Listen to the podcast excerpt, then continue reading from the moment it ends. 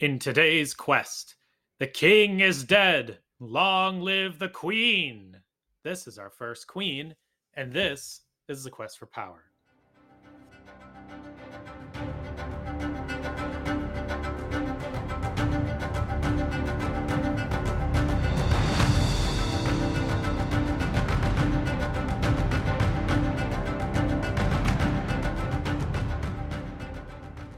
Welcome to the Quest for Power, where we are ranking and reviewing all of the European monarchs from the early Middle Ages to World War One. So, welcome back to the Quest for Power. We are your fellow party members on a journey for historical knowledge. We are Scott and Michael. And today we will be reviewing one of the longer names, uh, long, longer named monarchs, um, Amalasuntha. Hey, Amalasuntha. At least it's not a Theo name, you know. Yeah. No... I'm not going to forget this one, Amalasuntha. So, uh, a very distinct and much easier to pronounce uh, name. So, I'm excited. First queen. Yeah. We'll have to see if they're able to make their mark on history and be promoted to high queen. Yeah. yeah, could have our first high queen. Yeah, that would uh that'd be pretty cool. Uh it's pretty hard in this time to be a queen. So, uh we'll have to see how that goes. Um, if you uh, like what we what we do, like us on Facebook, follow us on Instagram, or email us at questforpowerpod at gmail.com. And with that nonsense out of the way, Scott, it's it's been a while because uh, I've been a little busy at the moment. Um, what have you been up to?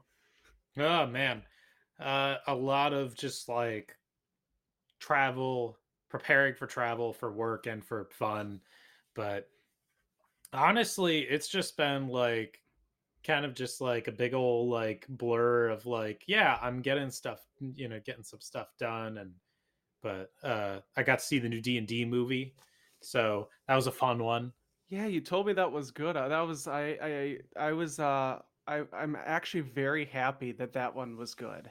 Yeah, I I went in fully expecting to just vomit, basically. Like I thought it was going to be awful. yeah I think a lot of people did. Like I really thought it would just be like generic Marvel film, but like with a D and D twist, which I guess it's not that far from the truth, but at least it's like I don't know, it's quirky enough to the to the subject matter that people who are like really into like Dungeons and Dragons, they'll appreciate the film, which is which is awesome for me. I uh I would have to I'd be curious to see like what people who like don't uh interact with the game at all think about it because it's like an enjoyable I feel like it'd be enjoyable no matter what, but I feel like like the real uh the real impact gets a little diminished from I th- not having the knowledge. I think the true test would be if my wife would watch it and if she would enjoy it. If it's a good movie, you know, outside of people who like D and D. That's She's fair. a she's a harsher critic when it comes to movies, so that are that are weird like that are weird like that. So I Okay. I could I mean, I feel like it is a fun love, like a fun loving, quirky, albeit maybe a touch random adventure. yeah, those are always Uh, fun. So like I feel like it's hard to just be like this is an awful movie, but you know, I think that like a lot of the joys come from like the niche little things. You're like, "Oh, one of those one of those chests is probably uh, a mimic." Yeah. Like it's it's one of Mhm. those things where it's like you as a as a player with metagame knowledge know this, but then people who are not familiar with the the, the subject matter at all would just be probably just really kind of like why you know why why why is that chest a monster or you just don't question it you're like this movie's just messed up we're just you know we're Yeah. we're, we're just along for the ride Be curious. Yeah, I've been I I don't know if I'm going to get to a movie anytime soon since I brought my own prince into the world. So uh that's right been been a little busy with uh that. It is amazing how time flies the minute uh you have a child. It goes from like, oh, I've got some pretty decent time. I mean, yeah, it's a little short, and then all of a sudden now three weeks went by and I'm back going to work. So that's it's just kind of crazy to me. Yeah. I, oh, I was just also think it's like, is it really time flies or is it time go slow? No, no, it flew. I ca I'm I'm not ready to go back to work. I really I it was a switch. I was full of anxiety before, and the minute like it happened, I was it, I've really enjoyed it Dad ever mode. since. Yeah, it was like instant switch to dad mode. I think yeah, you saw in some of the stuff I've been sharing with our friends, the some of the fun funny things that I've never laughed as much is because ch- he, children are hilarious and he hasn't even said anything yet. It's just been the faces he does. yeah, that's yeah, that's fair. And I'm sure as soon as words are going to be learned, I'm it's yeah, going to be a uh, yeah. I'm gonna have to figure out how to not swear as much around the house because uh, if he starts swearing, that is totally 100% on me. So I, that's uh, it's partially why I kept the show explicit. Not only because you know it's medieval stuff, we're talking about pretty horrific things, but also so that way if I slip and swear, I don't have to make the editor's job a living nightmare. yeah, we uh we we certainly would be challenged in that way. Plus you can get out of your system and walk back into normal life uh nice and clean. There you go. Yes, I can get purified. Well, since we've been getting that out of our system, uh, we should uh, get started with the episode. Um, before we always start with sources because uh, they're important. Uh, we have the letters of Cassiodorus, who was Amalasuntha's chief minister and scribe. He also was pro-Roman, and he pushed those beliefs onto Amalasuntha. So there's going to be a very pro-Roman view point in her story. We also have the histories of Procopius, and that is also from definitely the Roman point of view. And what's really cool with Procopius is like the Vandal um, during the Vandal fall, we got to see everything through the eyes of someone on the ground, which is really kind of cool. You don't normally get that. And not even just not even the same like time, you know, not even the same time it's happening. No, no, no. He was there for these events. And it's the same thing. Uh, not so much for her, but you know, going forward, he'll be part of a lot of uh campaigning that happens between the Romans and the Ostrogoths. And then we also have Jordanes with uh, you know, with his ever dubious lens on Gothic history. I don't think I've ever written read anything that someone mentioned Jordanes and then not mention, oh, but he sucks as a source and don't trust it 100%. So poor Jordanes. Without further ado, bend the knee before her grace, Amalasuntha the Wise, of House Amali, Queen of the Ostrogoths.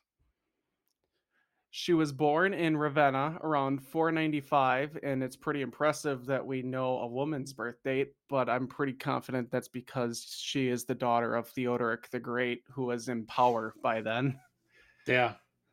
And uh, spe- so she is the eldest daughter, and uh, who we went into great lengths about uh, Theodoric the Great last episode, and a Frankish princess named Audofleda, who happened to be the sister of Clovis the First over in Frankland in modern day France. Uh, she was born into the Gothic royal house of Amali, if you couldn't tell by her title. Uh, and she was probably encouraged by her father. I don't know if you remember, her father couldn't read. He couldn't even sign his own signature, but he really promoted education. So he really probably pushed that on, uh, you know, her child. Like, I don't know, some people, like I know with me, I was pushed to, you know, college because, you know, my, uh, some of my parent my parents weren't exactly that way right out of high school. So you know you're kind of pushed out of that way to like make your life just a little bit better and i bet that's what he did as well with her.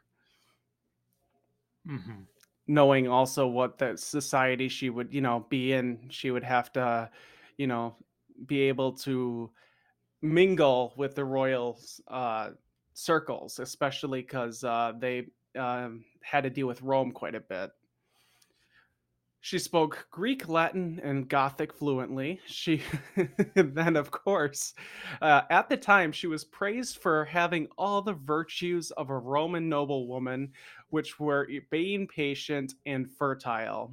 which is a nice way of saying she was submissive both in and outside the bedroom.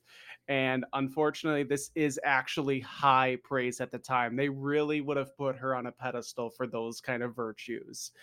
And I have a Oof. feeling that we're going to be talking about those kind of virtues when we discuss queens. It's either going to be that or they were very pious. There's not going to be, they're not going to talk someone in, in high, you know, raise them on a pedestal if they're, you know. She really spoke her mind. yeah, yeah, yeah. She spoke her mind and, oh, she was a warrior, you know? They- They're Oh, not, yeah. they don't really like that sort of thing. Yeah, no, I different different times. very different. Uh, at some point, she was married to Eutharic, who is said to be an Ostrogothic prince from Spain. So I didn't realize that that there were some Ostrogoths over in that area. He is the great great grandson of our unfortunate king Visigothic King Thorismund. If you don't remember anything about him, he was the non-entity that was assassinated by both his brothers, Theodoric II and the actual like good King Euric for the Visigoths. That's right. And uh, so the the two had children together.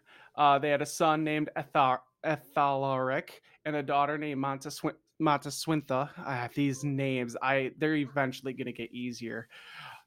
Um, I had to imagine they breathed a big sigh of relief when Athalaric was born, so that way they could continue, you know, the line for Theodoric. That would have been a little kind of nerve wracking till that happened. Unfortunately, her husband Eutharic died early of unknown causes in their marriage in about 522 at the great old age of 42. Uh, his early demise is going to cause pretty big problems later on, as you can probably tell. Yeah, the uh the stand the standalone. Standalone mother, queen regent. Yeah, not not uh not what they like. So, speaking of Queen Regent, when her father Theodoric passed away in 526, the crown passed to her son, uh, who was still a child, and therefore she was raised a Queen Mother Regent on behalf of her son. So her son still held essentially, quote unquote, all the power on the books, but really she is the one who's, you know, ruling the kingdom at this point. Yep, And- till he becomes of age. Yeah, correct. And then he'll probably rip that right away and, and imprison her like all the sons love to do to their mothers. At least Mm. some of the stories that I've read. We'll know as we get later on. Also to the um sorry. So so when she took over as queen regent, she also had to raise her son, so she had to be a mother and be queen to this nation and she raised her son like a Roman, much to the irritation of the Gothic nobility. They obviously hated the Romans. They had been at war with Rome for a very long time. The two sides don't exactly get to get get along together well, but uh, she she has support from Justinian, who, if you remember, supported Hilderic uh, in the Vandals episodes but also like Hilderic, he really isn't being a friend to her just to be nice. Justinian is has big ambitions for the Roman Empire over in the east. He wants to unite both the east and west, you know, and make Rome great once again. to be to yeah, put it to, to, to not mince words. to not mince words, he, he wants to make Rome great again. And so he's waiting for any excuse to invade Italy and retake, you know, the city of Rome that is currently not under Roman control, which has to be quite embarrassing. Yeah. Well, and it's kind of a weird thing about like because a lot of the um, perspective that we have is such a uh, retrospective look as far as you know your east and west rome whereas you know prior it was it was you're you were viewed as romans and Yeah, correct. labels like byzantine were things labels that were applied afterwards Yeah, So it's correct. it's kind of an odd thing of like, you know, to them that it feels like that's territory that they still lost, but feels like in our modern mind's eye that it's, you know, it's Western Rome. That's to Yeah. us in a modern sense, it feels like a separate entity in reality to the minds of the folks back then. It Yeah, almost ex- certainly wasn't. Yeah, exactly. Which is why I am sorry if anyone is getting confused. When we are talking about Rome from now on, it is, unless I say Western Rome, it is essentially we're talking about Constantinople, Rome, or the Byzantines. It is, I call it Rome because that is what they, like you said, they call it. And like maybe the titles of podcasts will be Byzantine because, you know, that's how people will understand what it is. But really, that is Romans. And I had no idea of that like i i kind of knew that but i didn't know like how deep that was until i started the podcast and started researching like i thought it was two separate things because that's how we were taught Yeah, exactly. But yeah, it's kind of it, it's kind of a crazy thing because you you know about all these like wars and stuff to or battles that were held to take retake a lot of this, but it felt more like trying to again us looking backwards, hindsight being twenty twenty, kind of like regrasping and making like a final last like grasp correct the yeah you're trying to lost relive your yeah you're trying to relive your glory days when in reality they're just like well we lost a little bit of land we you know we yeah, lost this is our land. We're taking this it back. is our land like that's you know this is our land yeah Yeah, it's just uh it's just kind of one of those funny like histories hi- history hindsights are different than how Yeah. it plays out back then. Yeah, exactly. I agree. We're going to have a lot of that. Uh, she was very aware of her unpopularity and she showed no mercy to those who opposed her rule. Her her father would have been proud. She ended up executing three Gothic nobles who were conspiring against her and she at first banished them and then it sounds like she went now that I think of it, it's probably better if they're dead. So, um eventually she executed them. I wonder if it was that or if it was they tried to do something again and then she went, Alrighty, you know what? I'm done being nice. Off with your head. Like most spoiled princes, back to Ethelric, he enjoyed excessive eating and drink, and this led to his death at an early age, in all likelihood because he had untreated diabetes, which is very interesting that uh Do you they know if that was a commonly I- documented disease back that- then? I don't know, and that I found that a couple of places. So I, I, I think that is just what their uh, historians are reading between the lines is that he had untreated diabetes based on his symptoms. Okay. But um, basically, he ate himself and drank himself to death because he was a spoiled brat.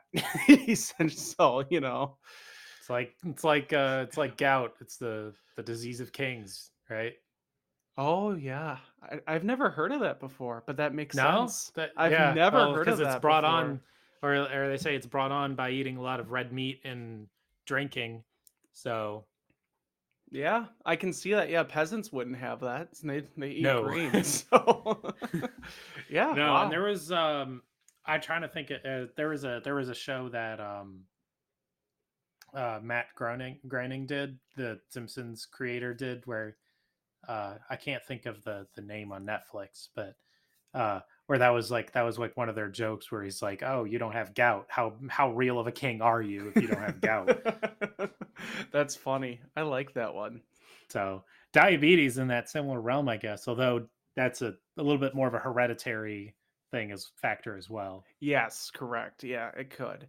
But you uh, I like it could be type 1 or it could have been type 2, but I don't know I Yeah, don't, know, how you can I diagnose that historically. yeah, I don't know how you can possibly dis- diagnose that at all. But yeah, yeah, it's what they said, so it's it's it's uh, what I'm going with. He must have been dying or showing signs of sickness because Amalasuntha, before he died, created this thing called a Consortium Regini, which basically allowed her to continue ruling as queen and still present a, a facade that honored the misogynistic Gothic tradition. And uh, the reason she did this is, it's, I mean, is that uh, you know after her you know she needs to make it look like there's a king um and you'll see after dies she's gonna put something because like even i mean this is maybe pandering but there's a great quote in take a shot for anyone who plays the game uh, of of when I say Game of Thrones of Rhaenys and Game of Thrones House of Dragon that perfectly applies to the situation. She says, "quote Men would rather put the realm to the torch than see a woman ascend the Iron Throne." Unquote. I mean, that's pretty. That's that makes sense. That happened quite a bit. Yeah, people uh, really do uh, be petty like that. yeah. So after her son uh, passed away, she appointed Theodahad as a co-ruler. And uh, Theodahad, I think, is some is a relative of her. And the consortium Regini let her rule as a man in their relationship. And Theodahad took the place of the female consort, but the two ruled together. It's a kind of a weird concept so that that was uh I it took me a little bit to understand that. I hope that that was made clear of like kind of what's going on. Yeah, it sounds like um, it's kind of a weird like I don't know they let they they let them do that Yeah, yeah, like uh, they they had a, a a roll a roll flip here yeah. That they must have allowed that in this in this Let- society. Be like you, you're you are now the male consort I think it's because it's appease. Well, yeah, I think that would be on him, but I think it would appease the. I think it appeases the egos. Essentially, is what Mm. it does. But I'm sure that doesn't go away. I'm pretty sure that's going to cause problems down the road. well you know and in this little arrangement as some people to mistakenly I, I see believe that they were married and this is complete nonsense. Just because they were king and queen ironically it's not because they were married because he already had a wife and she was stated as um always a widow and by she i mean amalasuntha was always stated as a widow after her husband passed away.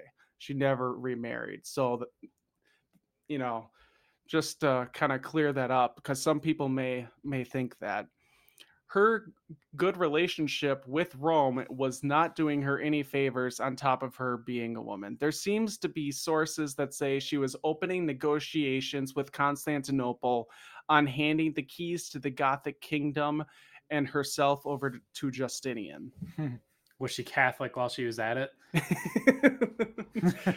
you no, know just to just to put that final nail in the coffin yeah. No, no, she was uh she's Arian. And at first like I agree with you. I dismiss this as at pure nonsense because you know, I I chalked it up to her being a woman and you know, the sources just being petty about that, you know, the big evil bad queen giving up, you know, her power and and that's right the land, you know, to to the big evil empire. But she kind of could have. Think about it. The nobility was against her. She probably had no trust of her co-ruler Theodahad. It's not the worst play. She already likes the Roman culture more than the Gothic one, and the Roman army is unstoppable at this point. Yeah. Yeah. Uh, I mean, it's definitely either that or you just run away. Yeah. like, I, like, I'm just going to, you- I'm just going to run to Rome at this point. so yeah yeah exactly so i that uh I, I don't think she was i don't think she was but i think that could have been a good play on her end and it may have saved her life who knows Yeah. Let um me grab my, uh, my Madden drawings here and start drawing all over the yeah, field. yeah, exactly Yeah. On, on whether you physically run to Rome and just abandon your, your queen post or you just, you know, politically run to them yeah would be interesting. Because the you're not going to be able to talk your way out of it. Yeah, correct. No, no. The minute that rumor is out there, she's done. It, it's uh um again, you probably you don't watch the show Survivor, but the sur- show Survivor in medieval times are so like with the uh, alliances and breaking apart, going together again. Um, if you are going to tell a lie to someone, it is much harder to get someone to believe someone else. Like, let's say, um, oh, I'm gonna just uh, no, I get what you're saying. It, it once once something's out there, yeah, correct. you have to work ten times as hard to disprove a lie than Exactly. Yeah. than Even though you could be telling the truth, it doesn't matter. That person first got the, you know, they got the first shot off. It's to be much harder to get them to believe you. And again, in this misogynistic society, she's already at a disadvantage. Hate to keep Yeah, pounding yeah. that, but it's it's the truth. The nobility believing that she was planning to hand over the kingdom rose up in rebellion and imprisoned her on the island of Martana or Iso- Isola Martana, and it's located in a landlocked lake just about northeast of Rome, if you're looking on a map in your head. Okay. This was done either by Theodahad orders or permission. He was a well liked Gothic general, and the nobility didn't really like her at all to begin with. Um,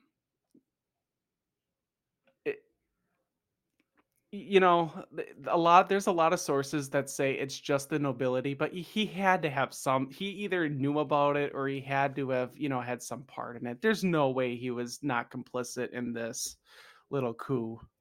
It Yeah. gave him con- sole c- control over the kingdom. Yeah, I, I think that's the other part is it's it, that she's uh, an easy scapegoat to Exact. Yep. just de- take take sole ownership of uh, of a society. Yeah. And uh, not long after she was in prison, she was found dead in her bath, showing signs of strangulation. The uh, culprits were officially some relatives of men that she executed in 535. Oh, and uh, um, but it was most likely Theodahad or Justinian who orchestrated her death. There's a lot of historians that it's a, it's a little bit of a battle that goes back and forth. So we're going to put these two men on trial since it's already a very short reign. Who do you think, off the top of the hand, did it? Would Justinian have done it, or do you think Theodahad would have done it? Uh, I feel like this is Theodahad, right? Feel like Justinian feels like th- th- this has got to be like, you know, small, small fry stuff for him at this point, right? Like she's already kind of out of the picture. Yeah, yeah, that could. Yeah, I mean, she is out of the picture already. But uh, let's. So yeah, let's let's uh let's dive in this a little deeper. Let's examine why Theodahad would assassinate her. She was the threat, you know, to his supreme rule, and she was technically still his co-ruler. And you know, generally, when we've been going through this podcast, co-rulers generally cannot live while the other survives. I mean, we had Attila and his brother, and that generally didn't go anywhere until Attila killed his brother. And then with Theodoric and Odoacer, you know, the Theodoric's kingdom didn't really start until he killed Odoacer. So Yeah, That I, would- I bet. Uh, I guess maybe they abide by laws more than I think they would. But it feels like if you're going to the trouble of imprisoning someone in a remote place, basically about as close to dead as they can realistically be, and it sounded like she didn't have that much political power or support that he probably could have just realistically ruled without her. And yeah, exactly. That is the rebuttal. Like, why would he he, need to? You hit it de- dead in the head. So yeah, that's like how Um, I feel about anyone. Like, why bother killing her at all? Like, she did, you know, she kind of got thrown as a political non-entity. At Yeah, this point. Yeah, and the only ally she has is Justinian, and he's not a very good ally if history shows itself. Like, look at what he did for Hilderic. He let him get imprisoned and then executed. And then went, oh, I'm trying to, you know, ven- avenge you. Yeah. Now let's go with Justinian. Justinian had, I said, huge ambitions to restore the Roman Empire to its former glory, and obviously Rome and Italy are a big part of that. He was looking for any excuse to attack, and her death gave him justification to invade Italy. It's his MO. He like with Hilderic, same thing. He waited till Hilderic, you know, was dethroned and then you know died and then he really went full throttle to invade uh, Africa against the Vandals. So like he's already done this before and it's worked. And it would Alright. not be hard for Justinian and the you know the robust Roman Empire to have like a really good spy system and to like you know have a spy slip into her bathhouse and strangle her to death and then you know just frame the three people who uh the people who would have you know had a motive in her death. It's not like they had dna back then. Yeah. so who do you think really was the real conspirator behind her death after I mean, those? in, in uh i guess it, you know when you frame it that way it does you put justinian in kind of more the, the more likely case just because like sounds more like politically um expedient Yeah, I'm gonna go ahead, and this is also because I know Theodahad's episode. I'm gonna go ahead. I don't think Theodahad was that intelligent to, or at least that warlike minded to um pull that off. I'm I'm yeah, starting. kill someone who's already imprisoned Yeah, I I just I don't think that he would have done something like that. I think Justinian though, who had all the cunning in the world and was, you know, really good at at being an emperor, the Yeah. that he he would do it and he had the military to back it up. What do you, you know, he can essentially do what he wants. Well, regardless, her death did give Justinian the green light to call on his trusted general Belisarius, who conquered the Vandals, to invade and retake Italy, and thus the Gothic Wars have begun. That is the Mm. tragic life of Amalasuntha, our first queen. Are you ready to rate her? yeah with what we got All right, so how long do you think her reign was? all right not looking at the numbers here feels like it wasn't that long to be honest but oh but like probably more i don't know well like probably like 15 years i don't know yeah Yeah, um, uh, around there. As uh, Queen Mother Regent, she ruled from 526 to 534, so around eight years. oh, i was optimistic all right And uh, after, well, think about, uh, and then after her son died, she ruled only one year. yeah It Okay. Tells tells you a lot about that society. Yeah, Why- it's like I'm like it didn't feel like that long, but I'm like I don't know. While the son lives, but yeah, yeah, it's kind of pre- it was kind of entirely predicated on her son's life. I- yes, exactly. That is uh, the base of her power. When her son was alive, she wielded considerable power and she was considered a wise, prudent le- ruler. A lot of sources praise her up and down for her rulership during the time that she was queen regent. Again, those sources are Roman. So we have that. The Roman sources also describe her as very masculine, and it's because she had an iron will and temperament basically she did not get pushed around even though in the beginning it said that she was submissive it turns out you know when her husband died that she decided that she was not going to be that anymore So by uh, today's uh, negative connotation terms, bossy. yeah yeah yeah exactly no, just yeah, yeah, no. She just she she knew uh, she had the power and she, she she knew how to use it. yeah and she had considerable power considering she was a woman in a male dominated warrior society not just a male dominated like you Yeah, know crazy fighting. Uh, th- those are the big positives. Uh, her negative, obviously, she fell from power the minute that she had to solely base, you know, on her own merits that she was the daughter of Theodoric the Great, and she was imprisoned and eventually murdered. So you got kind of a mixed bag. Yeah, but it's kind of one of those things like having, I guess, everything being predicated on her son, which is obviously a necessity. Yeah, which means she feel like she can't get well. very high marks. Yeah, I guess it's one of those things where it's like you give her like as high marks as you can, but Yeah, like at the end of the day, you did still get imprisoned and executed by somebody uh, So- who was supposed one of those two p or but I'd say what those both of those people were supposed to be your political allies. yeah, that is true. uh or it was a random murder, in which case your your guards around you were lousy. Well, she didn't get really or get revenge choo- murder. I was gonna say she didn't really get to choose her guards. That was, you know, her captors. Yeah, well, didn't she didn't even command enough respect to get good guards. um, you know, you gotta have good guards to keep them in and you know, the baddies out. That is true. So, uh, all right. So trying to assign a number can't be like that high. I don't know, probably like a four. I'm gonna give her a three. Yeah, Uh, like it's about as high a marks as I can give, yeah, which is to say you did as good as you could, exactly. but like things just things just don't pan out. I I I I uh, admire her. You know, that was uh she she did what she could. Uh, exact exactly. the one And I think thing, the five is like you you did okay and you kind of like held your ground ish. yeah, like- yeah. This is you're losing. I think four is as good as you're gonna get, but while still losing ground.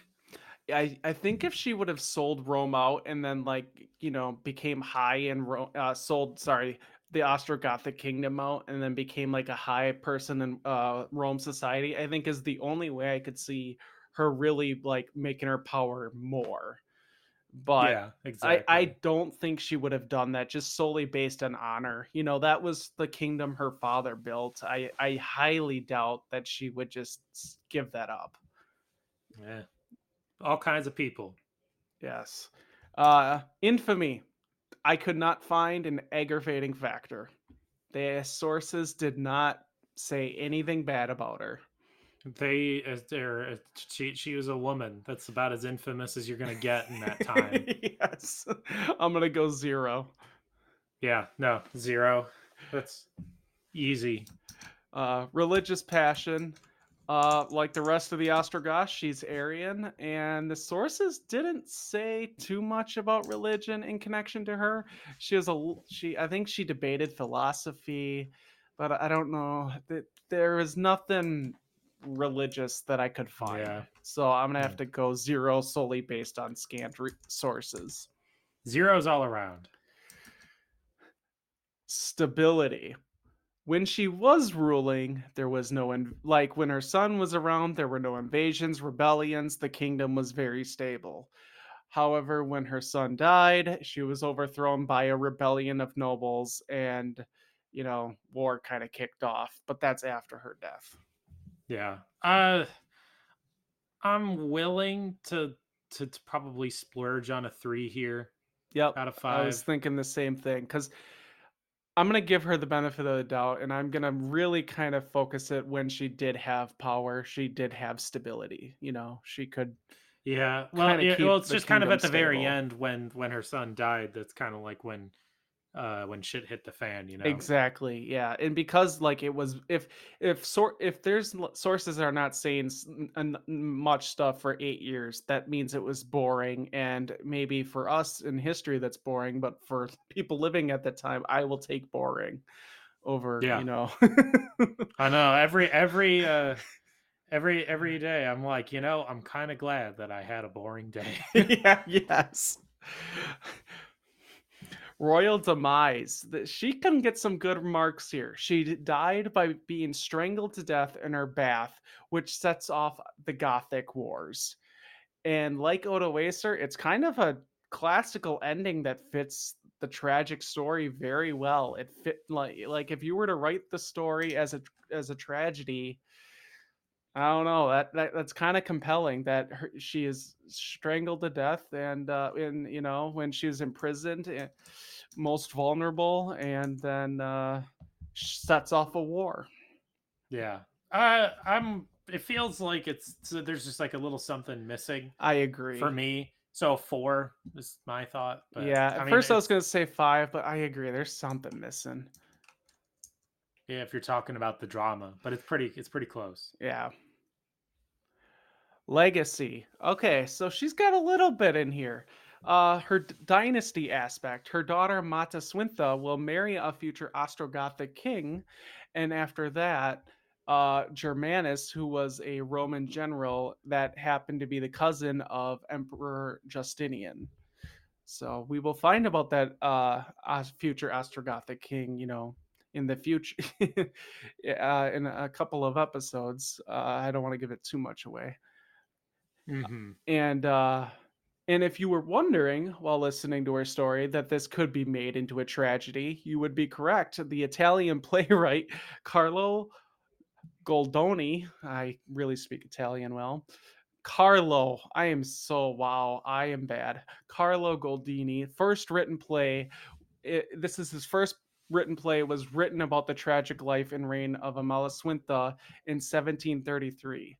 So she was had to be pretty popular that you know this is the guy's first play is about her and there had to be some knowledge about her then At least some. Although I think it's one of those things where people will tend to grasp onto things that are relatively, you know, more or less significant. You know, you like I think of like the Battle of Thermopylae, right? As like Yeah. a thing that like Mhm. we as a Western society really grap grap grapple onto when yeah correct it in the grand scheme of things, at least as I understood it, it's not really like the end all be all, right? Like yeah it was it was a significant blow but i wouldn't say it was the yeah, like yeah. So it, it's but it, it it definitely is like a very like romanticized i think it's a very and I think that's part of it. I think it's a very easy story to romanticize and yes. Oh, very. that i think it was also you know as the telling you know the story kept being told throughout the years and stuff like that it, you could add more and more fun stuff to it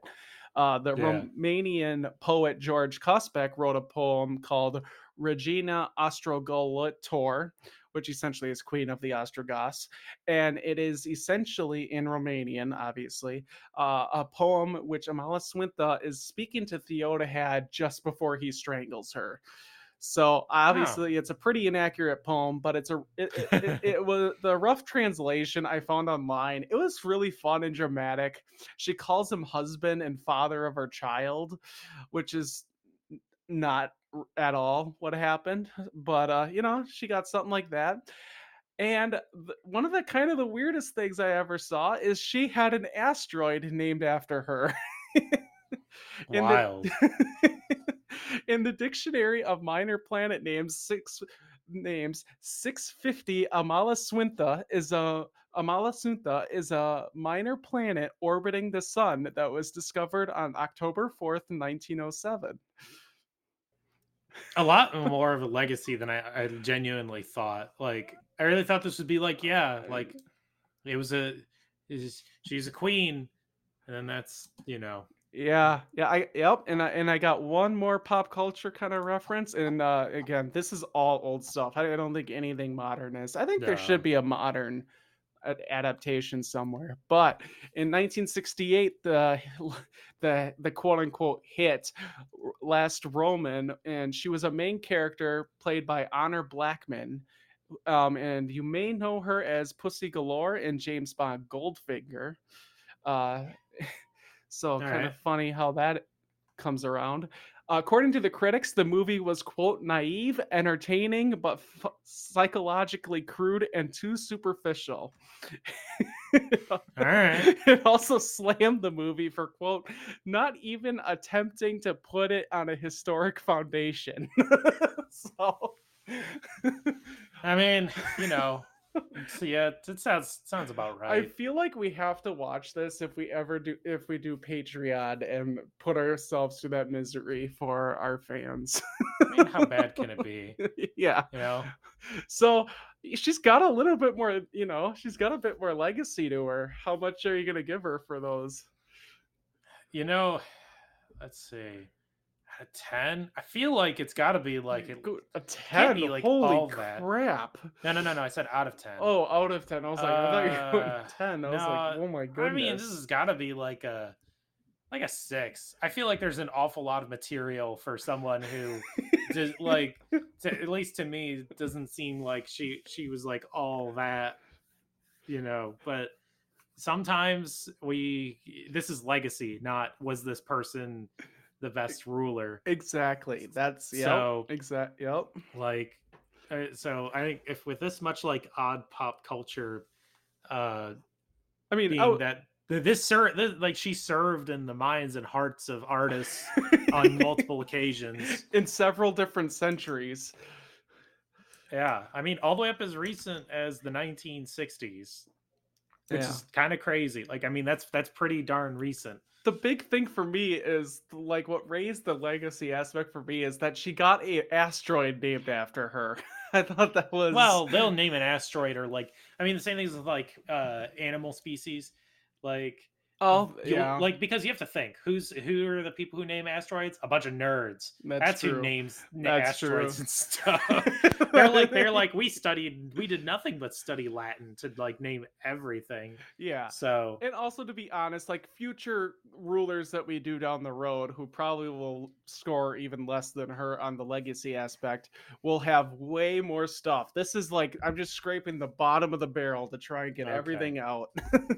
I mean, Well, but that's kind of they're- wild though that she's like I, yeah, a main character like in a 1960s film.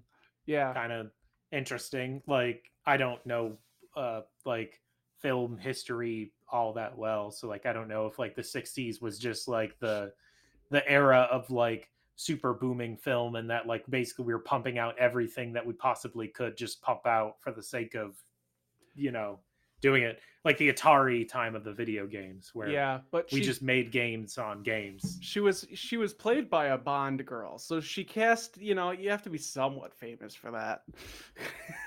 a little bit um, so how much you gonna how much you gonna go for this? i'm i'm willing to give like a i'm willing to give a six that sounds right Uh, yeah, I was gonna debate on five.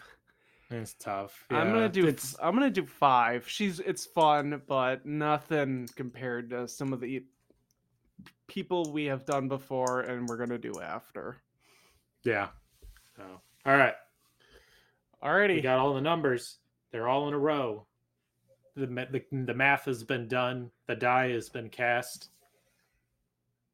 so our total is a 17 and a 15 for 32 Out of a hundred. Oof, that's pretty brutal. Do you have Yeah. uh, off the top of your head uh, anything close, or on your little sheet there? uh because we've organized them so differently Oh, that's uh, true. I mean, I, I I have like recent people, so to compare, literally just about half the le- half the ranking that uh, Theodoric was. Yeah. So you have that for a frame of reference. yeah. But yeah, you're probably in like some of like the, you know, what like Alaric the seconds actually I think scored higher, but like there's I bet she did better than some of the Vandal Kings we covered. yeah, but probably yeah, probably not by much to be honest. No, no, no. She she didn't have because the Vandal Kings, at least a lot of them had they persecuted the Christians, so you got good religious passion for that. Good old fashioned. Yeah. An awful lot of zeros. All right. Well, the score doesn't mean everything. Should she be crowned as High Queen, become a lady in waiting at court, or be burned at the stake? Ah, this is a tough one. Uh I'll I'll be willing to give the the lady in waiting. I think I will too. I, yes, I'd. Uh, yeah, I think she I- did as good as she could have.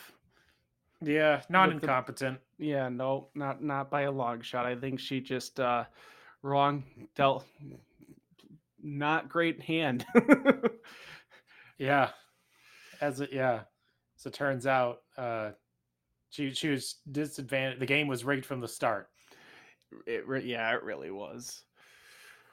Well, with that, uh, we're gonna do a little program note. Uh, we will not be reviewing Athalaric because we covered what he what happened during his reign this episode, and essentially he was a child throughout his reign, and uh, his mother held it stable while he partied. So can't Burn really him at the stake. yeah. Done. Next. there you go. Reviews. We have our first five star review on Podchaser, and as promised, we will read all five star reviews from Prod from Podchaser. JD48305 writes, an excellent podcast. Love the changes to the scaling system. Only thing I would like to see is the older episode kings to be re-ranked.